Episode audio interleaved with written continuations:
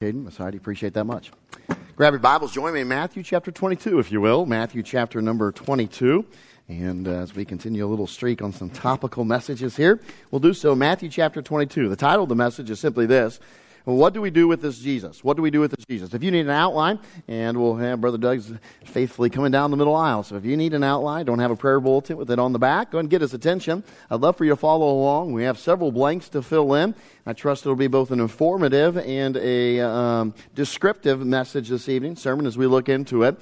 Uh, we'll see this title, What Do We Do with This Jesus Christ? We'll answer it at the end, and we'll see why I entitled the message this way. But if you look in Matthew chapter 22, Matthew chapter 22, we are coming to a point in the ministry of Jesus Christ where things are heating up. Uh, in his ministry, the persecution he's receiving, the, the hostile animosity that uh, the Judaism and those within it are showing Jesus Christ is truly heating up. It's, he's in Jerusalem and things are coming to a head. We know what that head is, his eventual crucifixion. And so things are really heating up and we find ourselves in the midst of some of his strongest teaching, in the midst of some of his strongest condemnation and confrontation uh, of the religious leaders of that day. And so this chapter really kind of uh, brings it to a head or shows it, maybe would be a better way, expresses it. So we'll just look at a few verses. We won't read the entire chapter. And what we're trying to do is contextually see what was going on in the ministry of Christ, his disciples, and what he was facing, and those people who were behind, if we could say that, what he was facing, and so forth. And so my clicker is not working. It's on, but it's not clicking. Let's see. Oh, oh, there we go. I'll switch to this one, Brother Ron, just see if that works too instead, okay? Thank you. Uh, all right, so let's look here. You'll see the verses here. Let's pick up in verse number 15, if you will. Verse number 15. Then when the, went the Pharisees and took counsel how they might entangle him in his talk. Verse number 16. And they went out unto him their disciples, those of the Pharisees, with the Herodians, and they went on to say, Master, we know that thou art true and teachest the way of God in truth. Neither carest thou for any man, for thou regardest not the person of men. Then they go on, tell us therefore, and ask their question. Look at verse number 23, if you will. and the same day came to him the Sadducees, which say that there is no resurrection, and asked him. And you, you see the question there, it goes on and so forth. We won't focus necessarily on that. Look down to verse 34, if you will. Verse 34. But when the Pharisees had heard that the, he, he, he put the Sadducees to silence, they were gathered together. Uh, and then one of them, which was a lawyer, asked him a question, tempting him, saying, Master, Master which is the, the great commandment of the law? Okay, so immediately what we see is here, man, he's getting attacked on every front. I mean, look at it. You think of all these groups of people that are coming at him, and whether this chapter represents one day, at least the majority of it does for sure, but he is getting hit on every side. Everybody's saying, we're going to get him. We're going to entangle him. We're going to trip him up. We're going to prove him wrong. We're going to show that he is not in keeping with the Word of God. We're going to show the people he's a blasphemer. We're going to show the people he's a fake, and they're just trying to come at him from every angle, and they're coming, as we like to say around here, they're coming out of the woodwork. uh, they're coming and attacking him, trying to trip him up up and question him. And if you notice, there was uh, four different groups uh, from the Jewish culture community that came out. Uh, they encompass both political and religious realms and different sects, if we could put it that way. Four groups that Christ had a lot of run ins with, and especially here at the end of his ministry and such. We know them well. First, you have the Pharisees. Then, secondly, we have the Sadducees. Then uh, we had mentioned the Herodians. And then we had mentioned the lawyers or the scribes. And we'll see the correlation there. So we see four groups here. And tonight, uh, honestly, I, I, started out in a message geared toward the end of Matthew chapter 22, but I thought, you know, Holy Spirit laid it on my heart. Let, us build up to that and understand what's transpiring here and kind of set the table. And uh, we'll get into what I had hoped to get into tonight next week. And, uh, but this will set the table for it. And so I want to look at these groups. Have you ever wondered as you read the, the New Testament, all right, Pharisees, Sadducees, Herodians, uh, lawyers, scribes, who are they? What do they believe? What's different? Why, why do they have so many groups, you know? And uh, someone maybe coming to uh, uh, uh, the United States and, or someone who is maybe in a country that doesn't have, why so many denominations? Why so many this? Why, why so many political groups? Why, you know, they might ask a similar question. And so it would do, behoove us to know um, these different groups. So let's do that tonight. We'll study a little bit, a little historical background of each one. One. The first one we want to look at are the Herodians. That's mentioned in verse 16. They're not mentioned often in Scripture. In fact, we really don't know a ton about them. Just a few inferences and mentions here in the Scriptures and some historical writings. Yet, what was interesting historically, they seemed to be rather popular among the people in that day. At least they were looked on favorably. Uh, the masses would, would, would uh, in some ways, uh, look favorably upon them. And that, that begs the question why is that? Well, why these Herodians? We'll explain who they are and what they believe here in a moment, and it kind of answers this question. Why would the people uh, kind of look favorably on it? Well, I believe it's the age old desire of people, especially the Jews, to which the Herodians appealed. What they held to, their core beliefs, uh, was the thing that uh, really appealed to the people, the masses, and even to the Jews, if we could do it that way. See, core to their beliefs, you see it on the outline here, was their allegiance to Herod the Great. Um, uh, there in just the century before Christ was born, Herod the Great being in, in, in rule, and they were uh, show their allegiance, their loyalty to his dynasty. Okay, at that time, that meant supporting Herod and Antipas. Okay, he had come on the scene after his father had died in about 4 BC, and uh, he had taken rule, and he ruled from about 4 BC to AD 39 approximately, and so forth. And so they had great support for that, and uh, the Herodians did, and uh, they supported him as the, the Roman leader, ruler over the land of Israel at this time, and so forth. Uh, the Herodians were people among the Jewish culture, the Jewish people, who would say, hey, we, we, need Herod to be in charge. We want him to be over this land, and, and literally pushing that. And here's the point why, would, why did people look on that favorably? Well, do you remember the, the basic desire that would often come out and honestly would be one of the Achilles' heel of Israel in the Old Testament was their desire for a human king, human ruler. Even back in the Old Testament, they looked around, the nations around, said, Hey, we want a ruler like that. We want a, we want a king to follow, and a human king, an earthly king, and we want that. And so this plays right into that. And the appeal to the people of that day is, We need a ruler that we can rally around. Now, it blows my mind that Jews would pick Herod, a son of Herod the Great. This is the guy who you know, killed all the babies uh, just to try to kill Christ. We'll hear some other things that Herod the Great did. Crazy. Uh, there was one time that historically reading of five cities that uh, had held out, had revolted against him, and once they finally surrendered to him, he had all 2,000 people killed in the cities. He was known for killing his own wife. He was known for killing his uncle. And any rumor of things, he, he, he wanted to, uh, he, he would arrest them, kill them, put them to death. In fact, what was interesting, history tells us that when he knew he was dying, he gathered all the religious leaders of the Jews in one place and he gave the command, when I die, kill them all so that people will mourn. That's who he was. Now, thankfully, that didn't actually transpire. They did start uh, getting them all together and things like that. This was here there. And yet, here are people of the Jews who are saying, yeah, we need that. We need a leader. We need somebody to kind of be in charge and to, to lead us. Why? Well, to them, the path of least resistance would serve the greater good for the nation.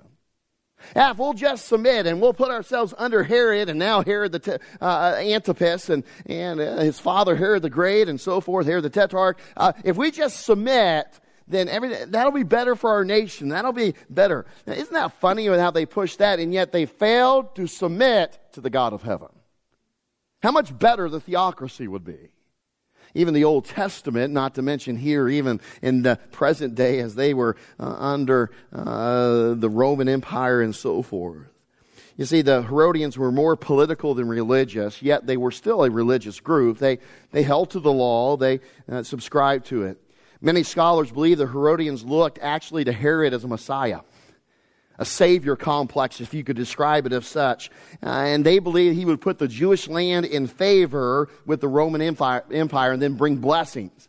You know, they in their mind said, oh, we're always getting picked on. The, the Romans are picking on us. If we can, if, if Herod rules over us, then we'll be in good favor with the Roman Empire and they'll look favorably upon us.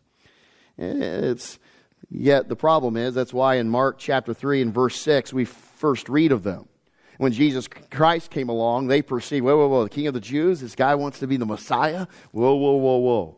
And so, even early as uh, Mark chapter 3 and verse 6, you see the animosity that's present.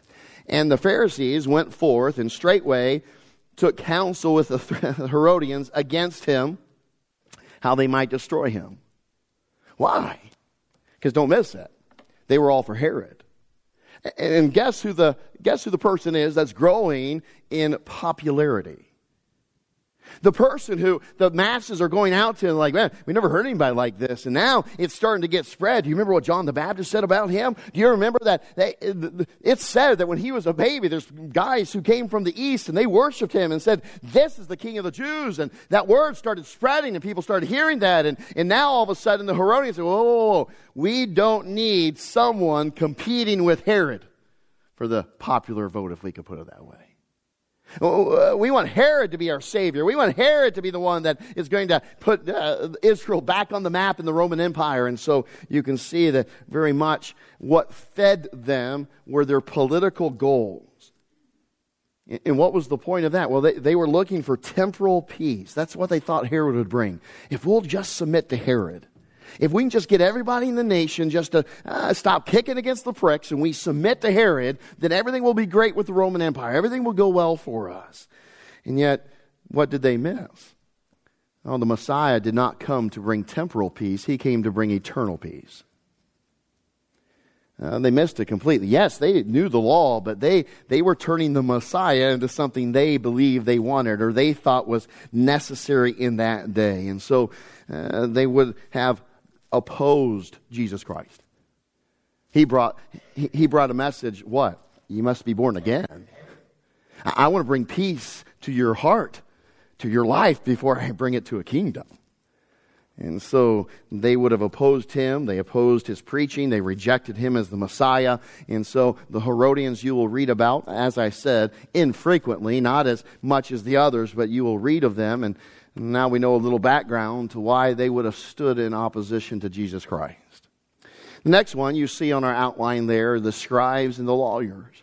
Verse 35, this lawyer is mentioned here, and who were these guys, these uh, labeled as scribes and lawyers? Well, they were educated men whose responsibility included studying the law. Obviously, they spent many days studying it, and they transcribed it. They, uh, that was their responsibility, copying it, transcribing the law uh, for future generations. And they would also write commentaries on it. They would also write commentaries on it. Interesting that uh, they were also hired independently at times, on occasions, when the need for a written document arose. And so it is very much like a lawyer today in some sense. And in that sense, they were also brought up, uh, were hired for an interpretation on a legal point uh, that was needed at times. Um, and that's why I agree with Scofield. If you have a Scofield Bible, they, he, he, assumes that the lawyers and the scribes are pretty much the same thing. I think there is, at the very least, a huge overlap if they are not the same group of people referred to uh, as either lawyers or scribes. Nonetheless, again, there may just be a great overlap in it. One of the authors of the books in the Old Testament is actually identified as a scribe. You remember who it was? I just showed it a second ago. Some of you saw it. Ezra.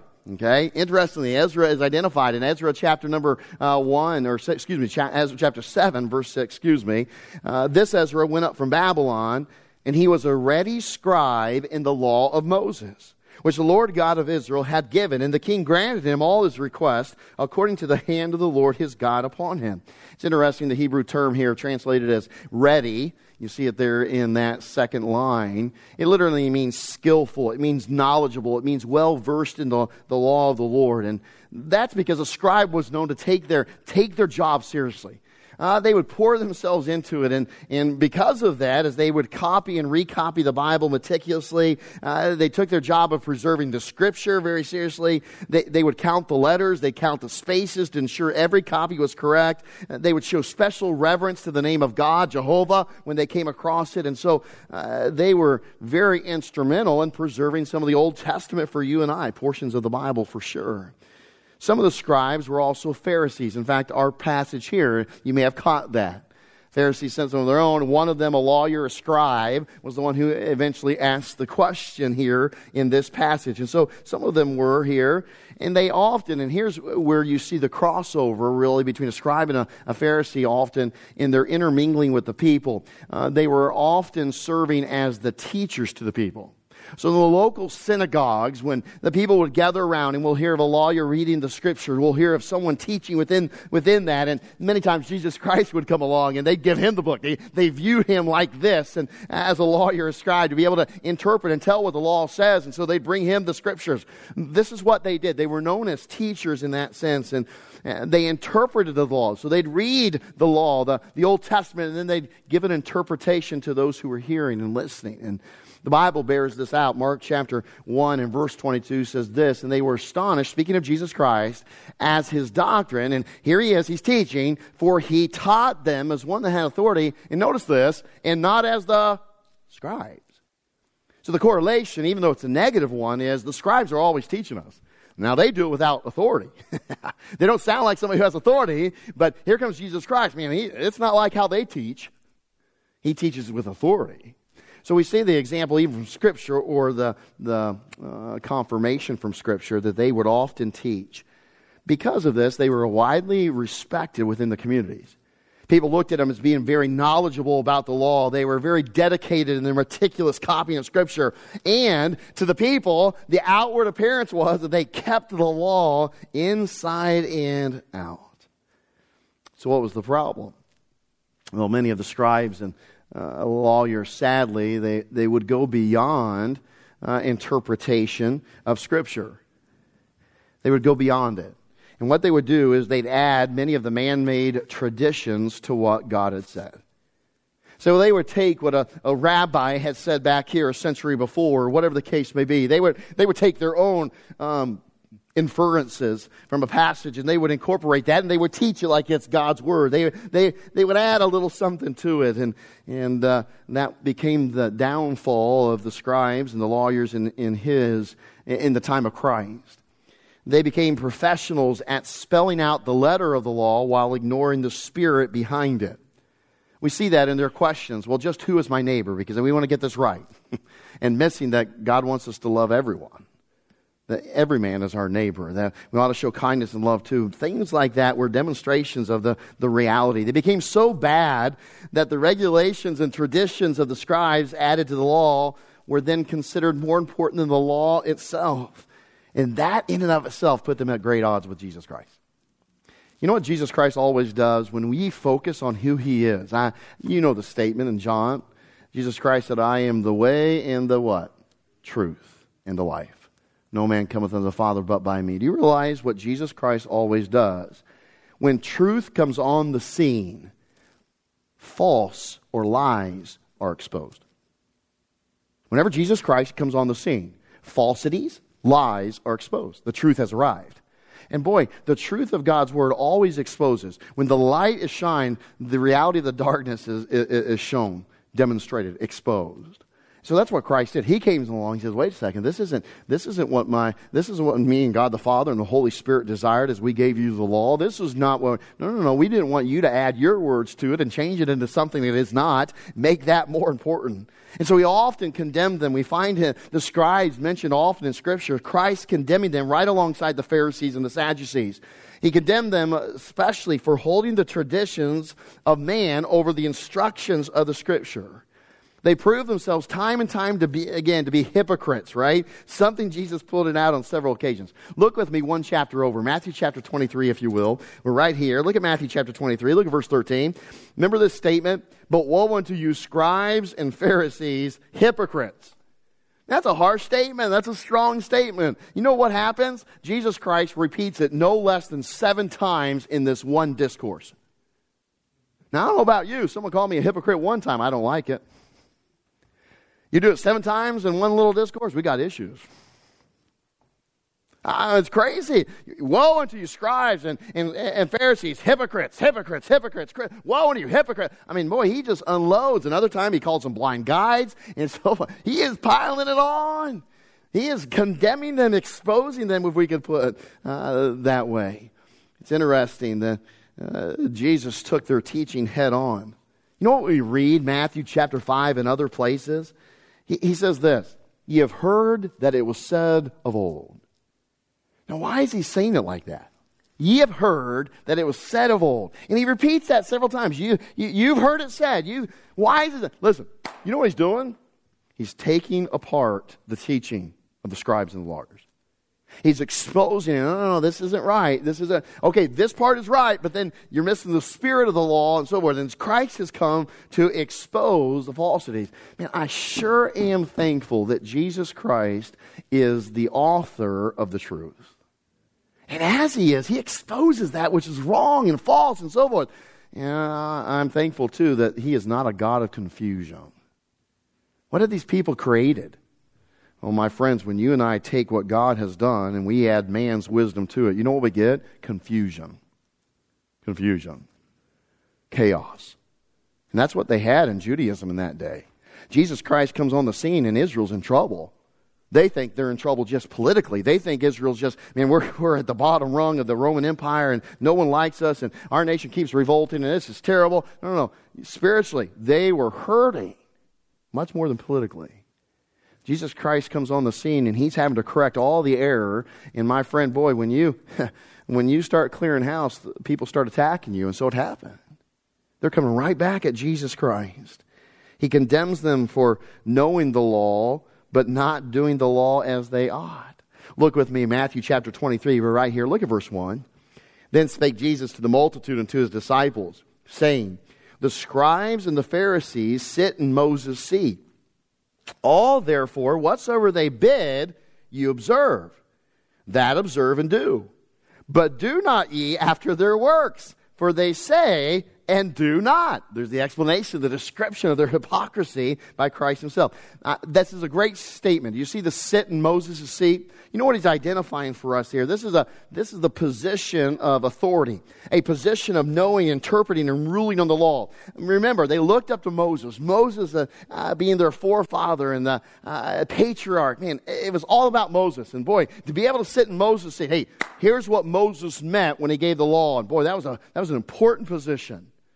And here the scribes and the, the Pharisees, even the scribes and the lawyers, sat in that seat in a powerful position, interpreting and ruling on the law. And yet, in that powerful position, they failed in their responsibilities. You know what one of the great principles of God's Word is? To whom much is given, much more is required. They had such power, such position, and they messed it up. They ruined it. Uh, they impacted for wrong.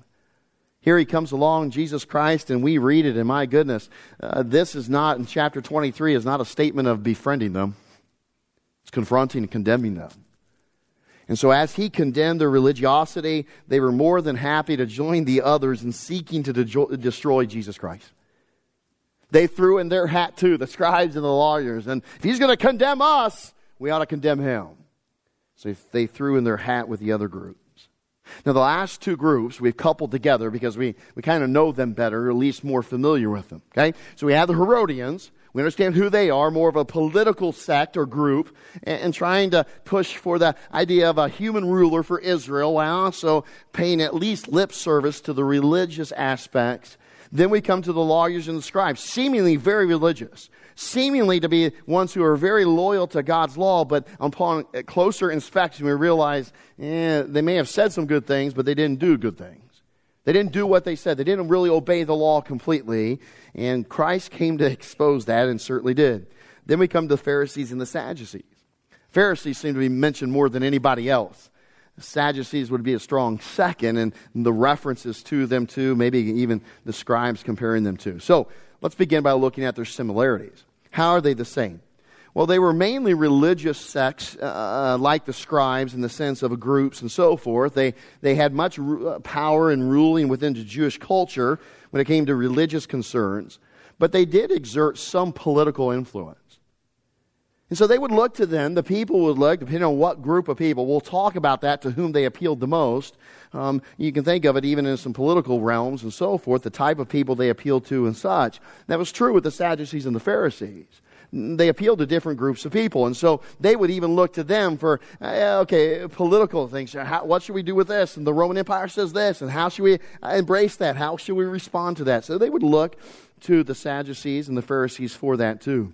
What they had in common was they both had respect for Moses and the law. They, they both uh, clearly had tried their, you know, in their minds, their best to adhere to the law and so forth. They attempted to live by the writings, though they took different angles of it, and they attempted to you know, follow the law in their minds. This is interesting because this is another aspect of the Jewish culture that comes to play that Jesus Christ had to deal with. Both of them contributed members to what was called the Sanhedrin. The Sanhedrin. And this was a, as you see described even here, it's another important term for a group within the Jewish community. So we're kind of identifying all these different groups within the Jewish community. They were, in essence, the Jewish religious Supreme Court this was the end all, right? We'll talk around here in the United States of America. I can't wait for that case to reach the Supreme Court because they're the end, right? And judicially, to make a, a judgment, to rule on something. Well, that was religiously what it was for the Jews, even though they would even rule on some political things too. The Sanhedrin, uh, as they were, they were made up of 70 members, including the high priest and, and other Sadducees and Pharisees too. Okay, so they were comprised of 70 members. Now, that might send off some bells in your head right away, and, and I always like to ask why they do that? You know, where, where did they get that? And, and maybe you can think of where in the Old Testament that's patterned after. And this Sanhedrin, they have 70, and uh, like elders, uh, they were the high priest and others. Remember back in Numbers chapter 11 and verse 16, God is speaking to Moses, and he said this The Lord said unto Moses, Gather unto me 70 men of the elders of Israel. Uh, he goes on to describe what they do, which thou knowest to be elders of the people and officers over them, and bring them unto the tabernacle, the congregation, that they may stand there with thee. And he goes on to say, I'll take your spirit, put it on them, and so forth. And so you see, the, the Jews are looking back even to this moment where God had established the uh, 70 elders to help Moses. And so that is their picture of the Sanhedrin the court would convene every day except holidays or festivity days or, or festival days, excuse me. The uh, Sanhedrin, again, claimed powers that no other Jewish court had. The lesser courts didn't have the same kind of power. As such, they were the only ones they could actually try the king. Back back when they Israel had their own king, the Sanhedrin could try their own king, and uh, they could extend the boundaries of the temple and of Jerusalem. Uh, they were the ones to whom were the final verdict on interpretations of the law. So there's something much like we think of our law politically or uh, secular law. When it came to Moses' law, the Sanhedrin were the last ones to rule. They gave the final verdict of what that interpretation should be and so forth. It's interesting, the last binding uh, declaration or decision made by the Sanhedrin was in AD 358. And uh, they made the decision at that time to follow the Hebrew calendar. That is different than our own. Uh, and so they elected to do that. After that, it was disbanded soon after. There's been some attempts to revive it, but that has never occurred, uh, and so forth there. Interestingly, this is something I find interesting. During Herod the Great's life, uh, he was actually called up on charges before the Sanhedrin because as he was ruling that area and so forth, he stood before the Sanhedrin. He actually escaped into Syria or somewhere to escape any kind of verdict and things like that. This was before he was ruler. When he became ruler, uh, history tells us that he actually gathered the Sanhedrin and put them all to death as payback, as retribution. And so and he saw it as it was a powerful group of uh, leaders within the Jewish. Now, there's some historical discrepancies. Some say he let one guy or two guys live, but the, uh, for sure the majority were put to death by Herod uh, the Great. It's uh, the great Sanhedrin in scriptures now um, are referred to, and I, I think one of the great examples is Jesus Christ, what he had to deal with after he was uh, uh, he was um, taken there in the garden. He was arrested. Matthew chapter 26, verse 57. You'll see these references, and these are the references to the Sanhedrin meeting. Notice it. And they that had laid hold on Jesus led him away to Caiaphas, the high priest. Okay, so there's the high priest. He's always a part of the Sanhedrin, where the scribes and the elders were assembled a quick assembly of the, the Sanhedrin, get them all together. And you'll see this throughout the scriptures, this kind of reference. And obviously, here it is referencing the mock trial that they put Jesus through and uh, that he had to endure. So, uh, these are the similarities. Okay, there's not a whole lot. In fact, the differences are much greater between the, the Pharisees and the Sadducees. So let's look there. The differences, you see it letter B on your outline there. Religiously, it's kind of interesting. The Sadducees would be what we would call the more conservative group along the doctrinal line, specifically in one area. They believed in the literal interpretation of the text of the Scripture. So, taking it for what it says, they believed in that literal interpretation of the text of Scripture, uh, much like we would. However, obviously, they deviated in adding traditions of men right up there with it. Okay? So, uh, the Pharisees, on the other hand, and here's where they really erred, um, they gave oral tradition equal authority well, so and so rabbi says this. Certainly written tradition too, but uh, the oral tradition passed down. And, and, so they would even add, you know, yes, it says that in Numbers and it says that in the Old Testament, the five books, the Pentateuch. And yeah, but, but we've gotten this from rabbis down through the ages that God also told Moses this. Ugh, my friend, that's heresy. It's heresy. And that's wrong. And so that's extra revelation outside of what God has preserved and so forth. And so that's the kind of thing that they would have passed down and uh, communicated to. Uh, the Sadducees, if they did not find a command in the Tanakh, which is the Hebrew Bible, they dismissed it. They wouldn't have anything to do with it. And so they said that was man made. It's quite interesting how much they protected God's word in that sense, and yet they also embraced some of the, the traditions and so forth. Well, the Pharisees and Sadducees, as they had a different view of scriptures, it's no surprise they argued over certain doctrines. Okay? We know what one of the greatest ones, in fact, it was mentioned here in our passage in Matthew chapter 22. The Sadducees rejected any idea of the resurrection of the dead. Uh, they, they wouldn't have nothing to do with that. Many passages, the verse 23 we read a moment ago here in Matthew 22, Mark chapter 12. We'll look at another one here in just a moment, too. The Pharisees, though, did believe in the resurrection. And uh, uh, going hand in hand with that, the Sadducees denied the afterlife. They, hold, they held that the soul just perished at death became nothing and uh, went back in their minds to nothingness. Pharisees believed in the afterlife. They believed in appropriate reward and punishment for individuals. The Sadducees have rejected the idea of the unseen spiritual world. They don't believe there was a realm, a spiritual realm, in which existed, as the Pharisees taught, angels and demons. They, they just didn't believe that. They didn't hold to that. They, they didn't see it. And uh, frankly, I don't ha- have a clue if you held to the literal interpretation of Scripture how you can see that and miss that, but they did. And uh, the Sadducees didn't hold to that. So they denied all of those things. Now, here's what's interesting, too, about this. Um, another difference, and it kind of bespeaks uh, even uh, um, across the, the, the, pages of history how different groups appeal. The, the Sadducees, they were uh, typically more wealthy. Uh, they appealed to the aristocracy, the elitists, and they themselves were part of that group. They, they often held more powerful positions in uh, different places within the religious system and things there. The chief priests, the high priests, were typically Sadducees. They held the majority of the seats in the Sanhedrin, though both groups made up that Sanhedrin, but they held the majority of them. The Pharisees, on the other hand, were more representative of the common working masses, the people, and uh, connected well with them. And, it's interesting, the, the Jewish historian Josephus gives us a good glimpse. He himself was a Pharisee.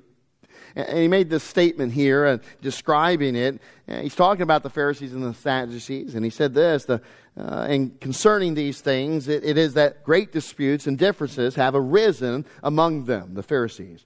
While the Sadducees are able to persuade none but the rich, and have not the populace obsequious, uh, Uh, that means the obedience, the given deference to them. But the Pharisees have the multitude on their side. So you see the, to which their appeal is.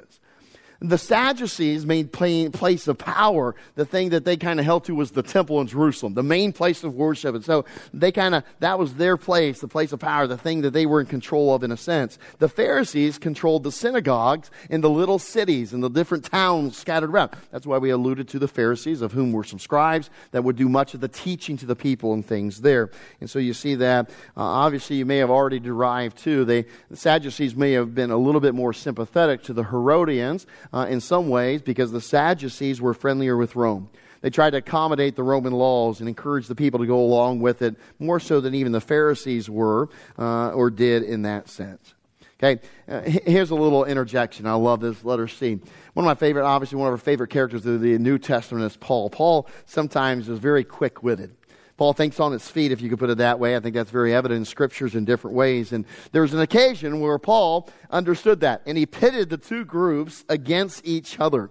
And that example happens in uh, Acts chapter, um, there's Paul, Acts chapter number 23. So if you turn with me there, I'd like to show you this. Acts chapter 23, real quickly. We'll be done here in just a moment. But Acts chapter 23, if you look there, I think this is a uh, humorous in some ways, but in a, a good explanation for us. Okay, we have these different fighting, sometimes contentious, arguing groups within Judaism at the time. Now, notice it, verse number six. Okay, I love this statement. But when Paul perceived that the one part were Sadducees and the other Pharisees, he cried out in the council, Men and brethren, I am a Pharisee, the son of a Pharisee of the hope and resurrection of the dead, I am called into question. I love it. You know what he just did? Uh oh. We got problems.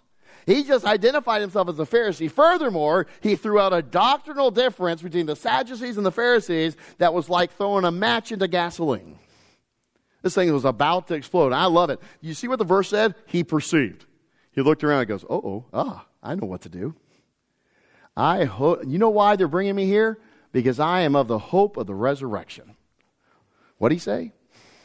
Notice the next couple verses. Verse 7 And when he had so said, there arose a dissension between the Pharisees and Sadducees. The multitude was divided. For the Sadducees say that there is no resurrection, neither angel nor spirit, but the Pharisees confess both. And there arose a great cry. And I love this, verse number nine. The Pharisees speak up. Aha, let's defend Paul. And the scribes that were of the Pharisees' part arose and strove, saying, We find no evil in this man. But if a spirit or an angel hath spoken to him, let us not fight against God. Do you see what else they did? So Paul brings up resurrection. All the Pharisees, ah, okay? Their Pharisees stand up, hey, he's perfect. He's a good man. We don't find any evil in him. And who's to say an angel or a demon stood beside him? Let God judge that. And the Sadducees, you talk about angels and demons? We don't believe in that. And so, man, can I tell you, that's like stirring a hornet's nest. Don't try that. That's like sticking a stick in there and stirring it up. That's what he does. And it, it kind of suits his purposes. Do you realize, I, man, Paul was smart in doing so because he pitted them against each other in this way, and it certainly worked out. Verses 9 and 10, some of the verses we read there show what, what, what was the outcome dissension, a great cry, a great uproar. and uh, it goes on, uh, verse 10, and when there arose a great dissension, the chief captain, fearing lest Paul should have been pulled in pieces of them, and uh, uh, great tumult, commanded the soldiers to go down, to take him by force from among them to bring him into the castle. What a, what a great description of what transpired as he kind of pitted them against one another. Okay, here's the point. You have these groups that Jesus Christ comes on the scene. Now listen to me when you reject the truth of God's word, you're going to reject the Son of God who is the truth. And so they did. So Jesus Christ comes on, and the Sadducees have this problem with him. The Pharisees have this with him. Herodians have this problem with him. The scribes and lawyers have this problem. They all find issue with him, and we'll see that that comes to a great uh, boiling point, if we could put it that way. But here's a question that I think is pertinent for us to ask and to answer. Letter D. Why, why does it appear from the scriptures that Jesus Christ seemed to have more run ins with the Pharisees? Why did it seem in scriptures, as you study the, uh, the New Testament, Christ's interactions, that, that it seems that he really addresses the Pharisees? Obviously, scribes being a part of the Pharisees too at times, a good majority. Why does he always address them? I think there's two reasons. We've already covered them in a sense, so we'll just say it quickly, but it's does good to bear it out. Number one, the common people held the Pharisees in a higher view. Uh, they held them in a place of influence.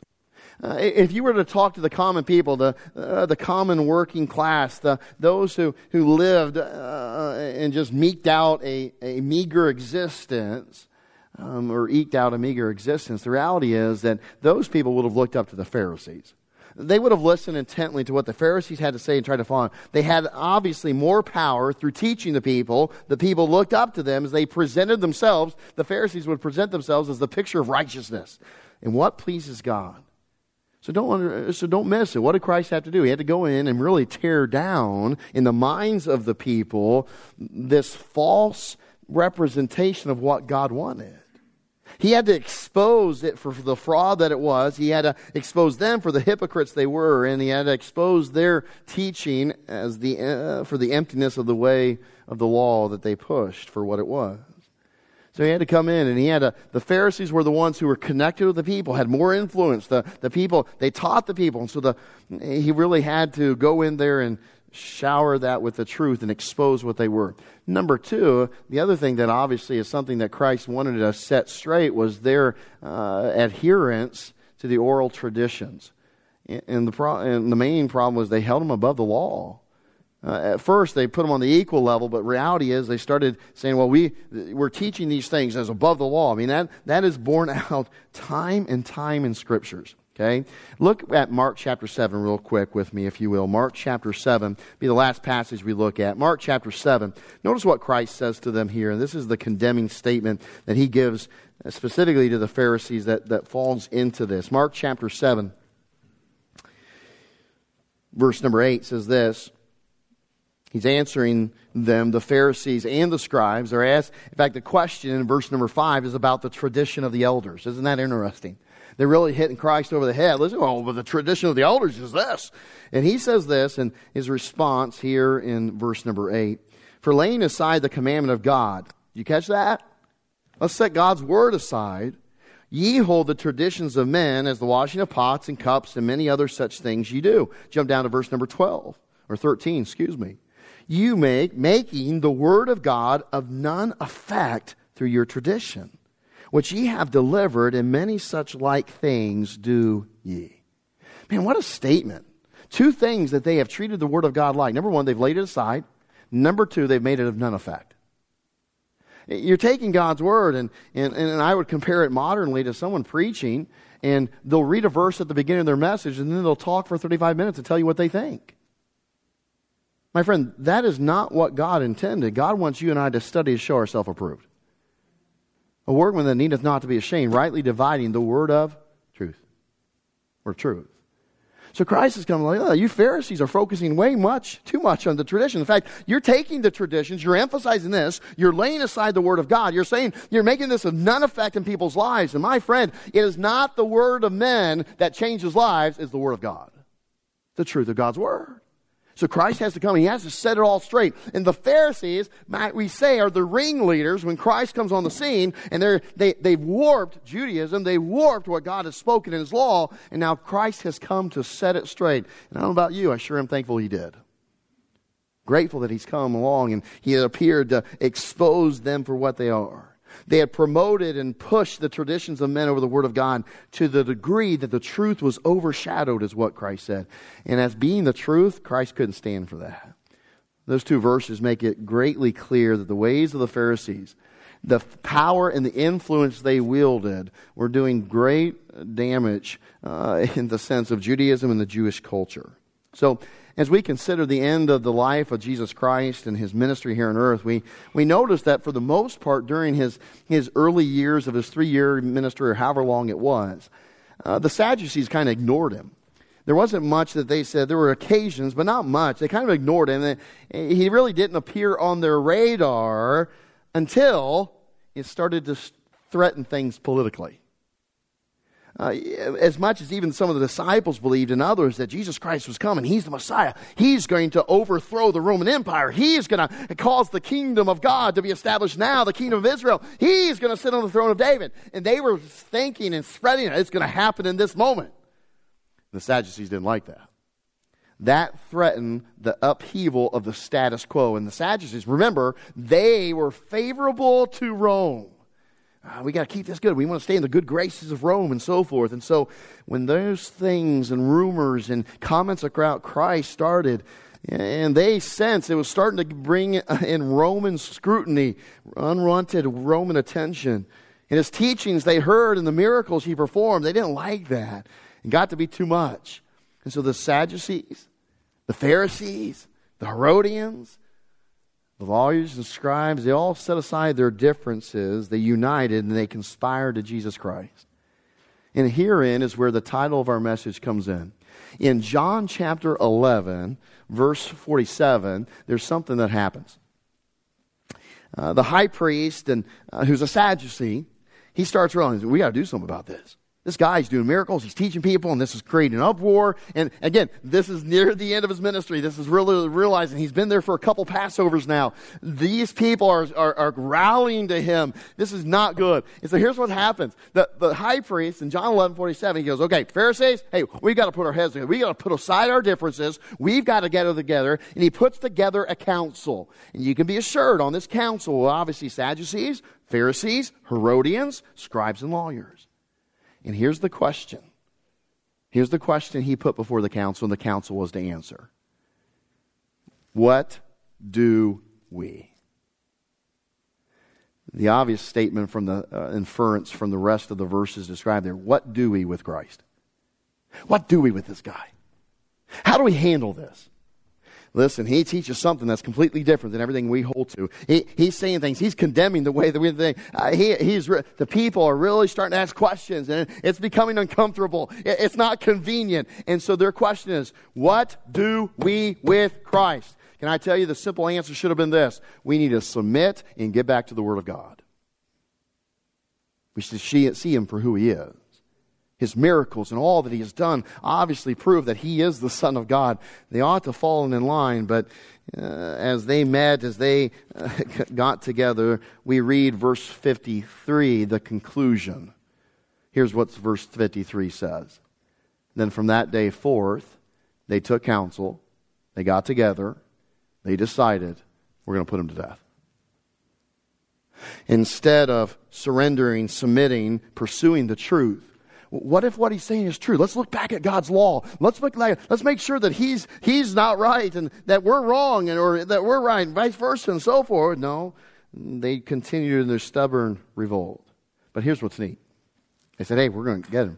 I, I love this statement because in verse 54, right after what they decide, verse 53, here's what verse 54 says Jesus therefore walked no more openly among the Jews, but went thence into a country near to the wilderness, into a city called Ephraim, and there continued with his disciples. The next few verses go on. They issued orders. If anybody sees him, you let us know where he is. Tell us where he is. We, we're going to arrest him. My friend, listen to me. Man can never change God's timetable. It wasn't time for Jesus Christ to be crucified. It wasn't time for these things to happen and so forth. And this is the contextual build up to what we're going to see next week in the end of chapter 22. But I would leave you with this and never forget it. Here's what they all found out. Every single group, whether it be the Herodians, the scribes, and the lawyers, the Pharisees, and the Sadducees, if Jesus Christ is not the center of your life, he will be a disruption to your life. If Jesus Christ is not the center of your life, he will be a disruption to your life. When he is not the truth, when you do not treat him as the way, as you do not treat him as the life, my friend, Jesus Christ is going to mess up your world. He's going to turn it upside down. And for these groups, that's exactly what happened. So they came to the conclusion instead of submitting, we're going to stubbornly revolt and we'll put him to death we see in these groups set the table for something that Christ then asks himself in chapter 22 that we'll get into next week. Brother Cliff, you'll bring those prayer requests up here. Let me mention a couple. I want to